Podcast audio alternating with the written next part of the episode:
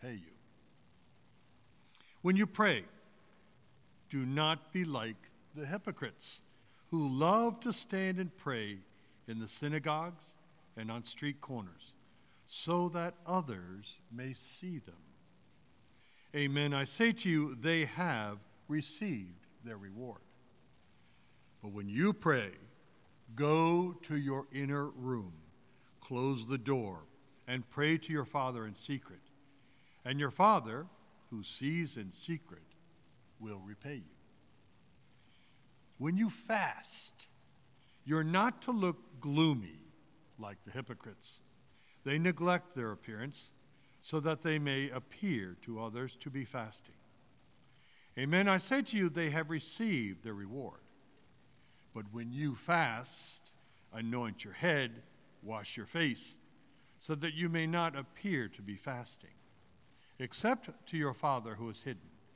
And your Father who sees what is hidden will repay you. The Gospel of the Lord. Glory to you,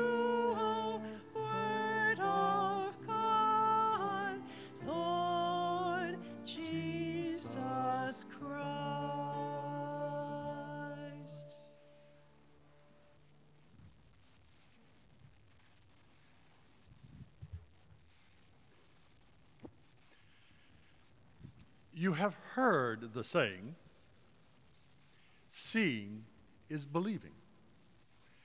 And for me personally, I like that idea because I'm sort of a visual learner. So if somebody says something about this, that, the other thing, or designing something, or some sort of reality, and I see a picture of it, or I see a chart of it, it does. It, it helps me understand the reality of it. To see something makes it more concrete, real, and tangible. Well, that saying only has a certain length to it. Because last week, I guess it was, I saw what many of you saw too. There, I saw a lawyer and a judge and this proceeding going on, and one of the lawyers was a cat. And this cat kept on saying, Judge, I'm not a cat, I'm a lawyer. Really, I am. And apparently, he had a delightful filter that some child had put on. And so, as he's zooming in, this big cat is talking to everybody. Maybe seeing is not believing, or everything you see is not true. Indeed, this is always a lot of fun with, technology. You can play around with things as fanciful and as joking around as that. But it also gets a little more serious. You can Photoshop things, you can reconstruct visual realities with all sorts of technologies. In fact, you can use the visual image and create your own realities. Now, indeed, seeing might not always be, or believing might not always be based on seeing. But when you see things, there is an image that comes to you, and there's a reality in a more serious way that's very much part of it. And it's not just about technology, although technology makes it a lot easier to construct our own visual realities. But it's always been part of us as human beings to create an image, to create an image that will have people believing certain things, either about us or the reality around us. And indeed, that is the, the call of Matthew's gospel. Do not do things to create things that are not real. So, even in ancient times, there was always this idea that I can create a different kind of reality by doing something, by looking a certain way, by, cre- by creating a dynamic among people. People will look at me and see something that I want them to see.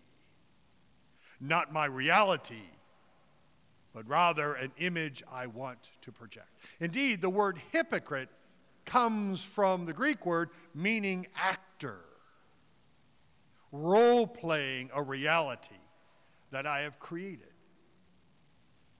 Seeing and believing are not necessarily coexisting. Indeed, we see in the world that idea of creating new realities everywhere.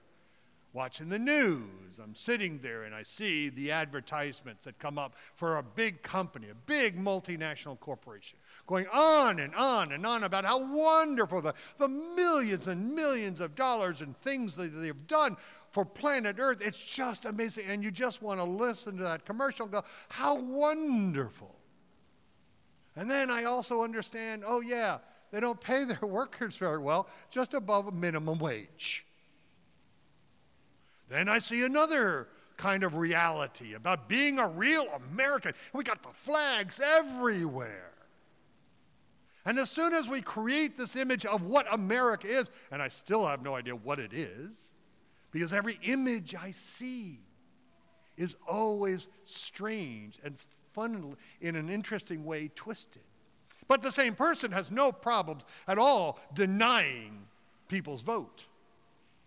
Come and join us. We are all together. Why? So long as you look like me. But I want to convey this universal image of myself. We see a corporation, another corporation, that is all for the environment, and you see them planting their trees in front of their corporate headquarters, and yet their carbon footprint is bigger than the entire city of Hampton, Newport News, and the entire peninsula. But we love planet Earth. So goes the image. To see must mean I believe. In Matthew's gospel, there is a mandate not to project an image of ourselves that is not true. Indeed, this idea of projecting image is built into us as human beings. I want you to see me at my best. I want you to be impressed with me because this is what I'm projecting to you. I want to be, in fact, put together and having power and having a kind of prestige and status. We spend so much energy projecting images.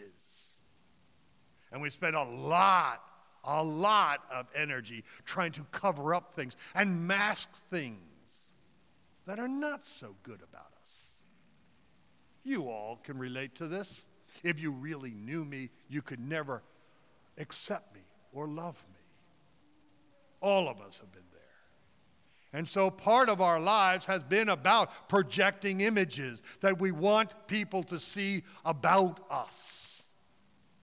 Thomas Merton talks about the true self and the false self. That the false self essentially is an ego driven mechanism within us to mask so much of us. But the problem is, the older we get at doing this, because when we're young, we, we want to project strength and we want to project all sorts of things about ourselves. But after a while, the longer we do this kind of stuff, we start believing our own projections. We start believing it, and then we lock into them. And therefore, our great discussions about Lent and change and doing things, so much of it is image and not content. For indeed, the false self is about consuming things that mask. The false self is about the insensitivity of others because I am the centrality of my own existence. And the false self prays to God only when they need God. The true self is to be in a place of vulnerability. I know myself. And it's good, but it also is not so good. That I am weak. I'm incompetent about certain things. I can't do this and that. I struggle with things. I am vulnerable in my weakness. Hold that very long, and we will all become uncomfortable with it. it's not a good place to be. Yet, it is precisely in this vulnerability, in this notion of weakness, that we have a new understanding of our need for God. For the true self understands they are nothing before God.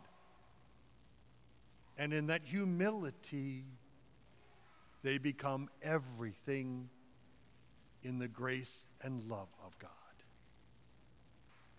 The true person who knows themselves well in their weakness also has a heightened sense of empathy and compassion for the brokenness of the world.